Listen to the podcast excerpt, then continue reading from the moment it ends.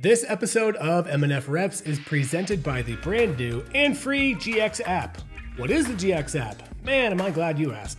It's a training tool that combines years of data and analysis from super knowledgeable doctors, scientists, trainers, and strength coaches to help athletes of all skill levels unlock their potential.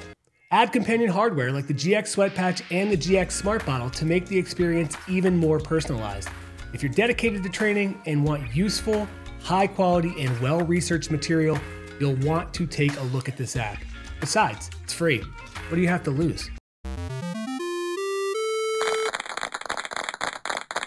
This conversation is with Eric Freese. He is the principal scientist at the Gatorade Sports Science Institute, and there were a few things that I needed to know. For starters, what is the Gatorade Sports Science Institute? Turns out that Eric and his team are more ingrained in capturing and using data to help athletes perform better and less involved with finding new flavors for Gatorade drinks. The first thing is what is the Gatorade yeah. Sports Science Institute? Gatorade Sports Science Institute was founded back in, in 1985, really with the initially with just the goal of, of being that kind of science behind the brand to ensure that you know we were at the forefront of understanding what the athlete needs were and how we could best support them through uh, nutritional opportunities. You know, initially really sporting you know our main Gatorade thirst quencher beverage line, but like what else is there? What other opportunities are? And so our mission has always been to to support athletes and practitioners to help them optimize uh, their health, their performance through research, education, and, and service. So we have four main pillars. I just listed three of them. We have a research pillar, an education pillar, an innovation pillar, and a service pillar. And we have different groups of individuals that operate across all those different functions. All of us kind of wear different hats. We dabble in different spaces at all different times. But ultimately, you know, our interactions at the end of the day are designed to help athletes figure out how to just become better, help them optimize their health and their performance. And you joined the you joined in 2018, right? So looks like where'd you get that? That's a Sears picture. Looks like from. Uh, but so this is on the, uh, the the Gatorade Sports Science Institute website, and I was going through you know your resume, I guess, which is probably you know abbreviated, but some of the areas of expertise. I'm curious to know specifically the last two, how you integrated them into the app, how you integrate them into your overall work there. Like, because uh, obviously the exercise physiology and the high intensity interval training, in having input in that, and I'm sure you work closely with Dan Schaefer, who's who's in charge of the programming uh, of the app.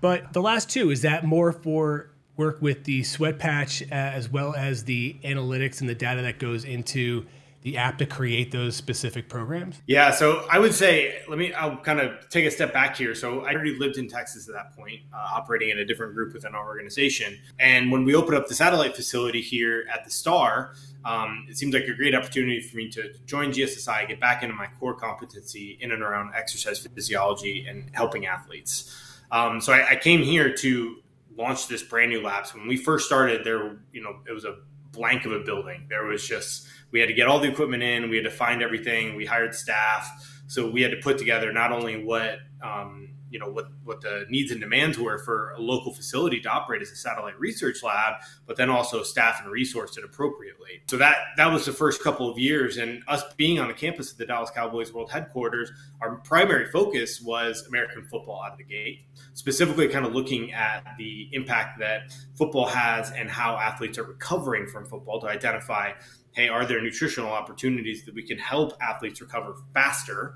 Um, and, but first, we really had to characterize the football athlete. And at, right now, there's just not a whole lot of stuff out there. Very limited research on American football. Typically, if you do like a PubMed or a Google Scholar search for football, it's going to come up with all the you know international football soccer, soccer yeah, studies. right. There's, so you have to sift through a lot to find really much on, on American football, and they're they're here and there. There's some people have done it, um, but it's very closed off. So we've kind of had to kind of build that from the ground up. So that was kind of the first thing that we've done, and then what we started doing is understanding that we had that ability to understand how athletes are responding, and therefore how we can be a bit more prescriptive in providing recommendations to athletes, and that turned into kind of us taking on this this GX personalization uh, initiative. And now that's what not all of our lab responsibilities are, but my team, most of my team's responsibilities, especially on the commercial integration side of things, once things have kind of gotten into the validation stage.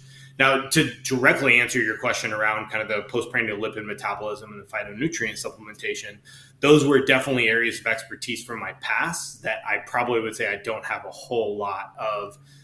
There probably isn't a whole lot of useful application to those in the current space right now, especially in GX. So, how big is this, and how many people are, and how many different teams are are there working, and, and what are some of the other areas which they're working on? Yeah, so we're 28 to 30 full time employees across the United States and um, a little bit of an international presence in uh, the United Kingdom.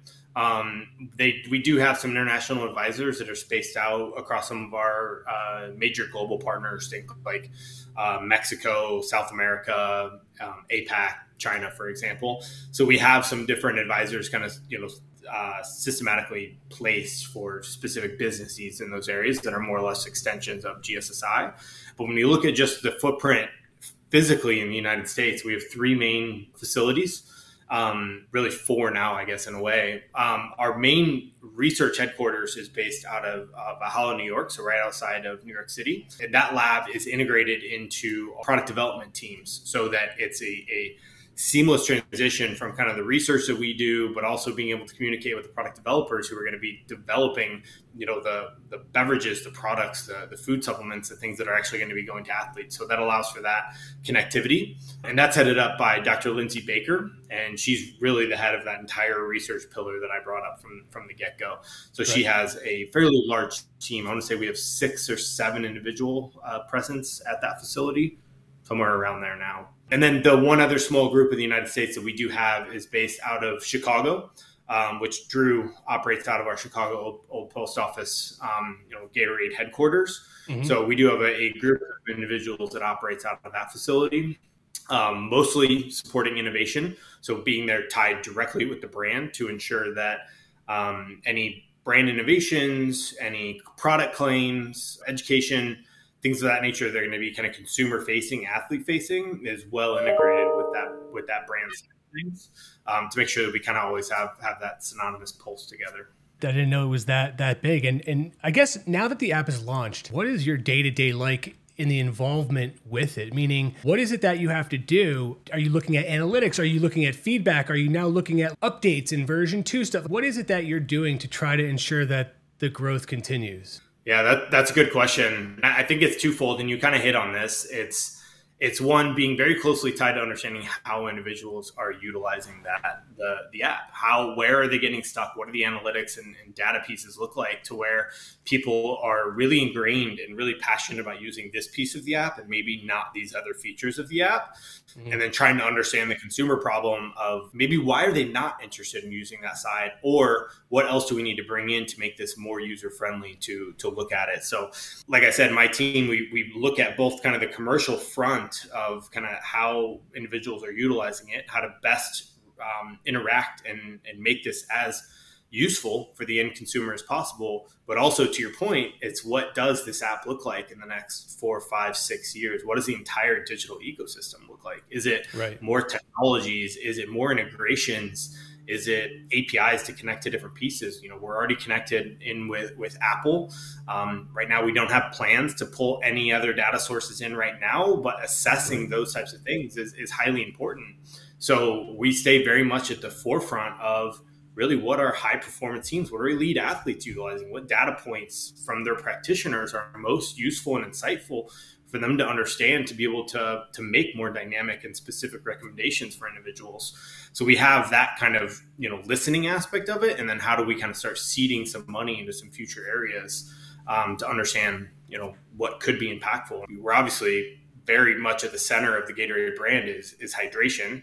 So we have a patch, we've got the bottle, and the next thing that we're kind of trying to understand is like, is there a way not just to understand sweat rates during exercise, but hydration status across the day and during activity so that we can be maybe not even more prescriptive, but better prepare athletes to show up in a hydrated state versus them showing up dehydrated, them losing another two to three percent body mass and putting themselves at an even more disadvantage. So you've been you've been at this since 2018. Now technology changes really quickly, right? So you kind of have to be malleable in how you're doing things and be fluid and just just change and adapt. Anything that you were really hell bent on or that you really wanted to see happen and then something changed and it was just kind of like a whole big like two steps back or anything like that? Those are some really good questions because at the end of the day, I think the scientist in me wants to collect as much data as humanly possible. But at the end of the day, you really only only want to collect what's really going to be impactful from the user and really what's going to make a difference and be able to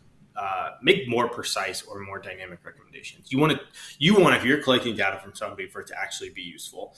In a scientific setting, we capture as much data as humanly possible and then see what makes sense. So it's a little bit of a flip on its head, and it's hard to be a little bit more, maybe maybe not dynamic's not the right word, but a little bit more exploratory when you're in this type of setting because the last thing you want to do like i said is, is continue to ask for more and more and more from the user there's a lot of data privacy issues out there in the world right now. So people are going to get more and more concerned about, okay, I'm giving you this data now, where is it right. going?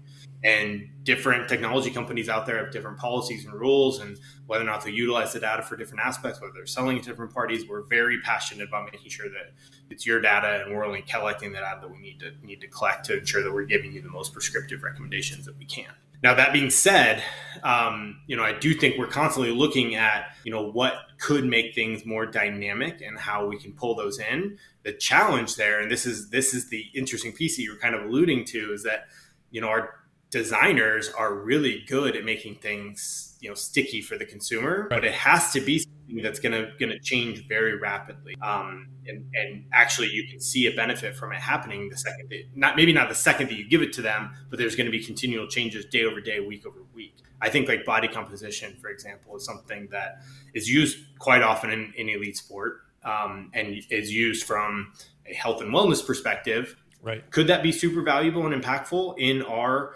um, digital ecosystem? Yes. The problem is that, that doesn't change quite a lot, and you're also going to ask people to either do they do an image scan, do they go get a DEXA, do they do a bod pod? You have data coming from a lot of different sources with different validities baked into them.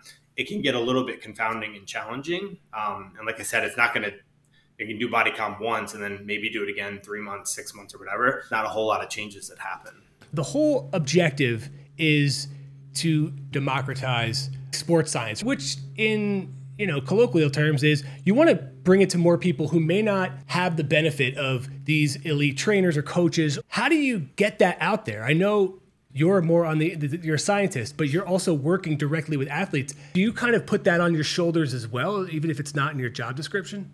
Yeah, absolutely. Um, and I think we've started to utilize the the GX patch with um, with elite athletes in different settings, depending on what the the opportunity exists. You know, I think sweat testing, you know, you used it a lot, but it's democratizing, or the sweat patch is democratizing our elite sweat testing capability. We still do go out in the field, and my team will go sweat test different athletes, different individuals, different organizations in the field to give them very prescriptive recommendations back. There's certain times that we have to go out and, and have that layer of scientific integrity. And there's other times where the patch makes perfect sense that we can just utilize this, usually utilize our digital ecosystem and scale that to you know more individuals than the five to ten to upwards of 15 individuals that we can test in one session with three or four scientists instead you can you know the mass amount you can do is so much different so not only are we like kind of helping i guess really from that commercial side of things but we're also on the back end publishing research to support the validity of this um,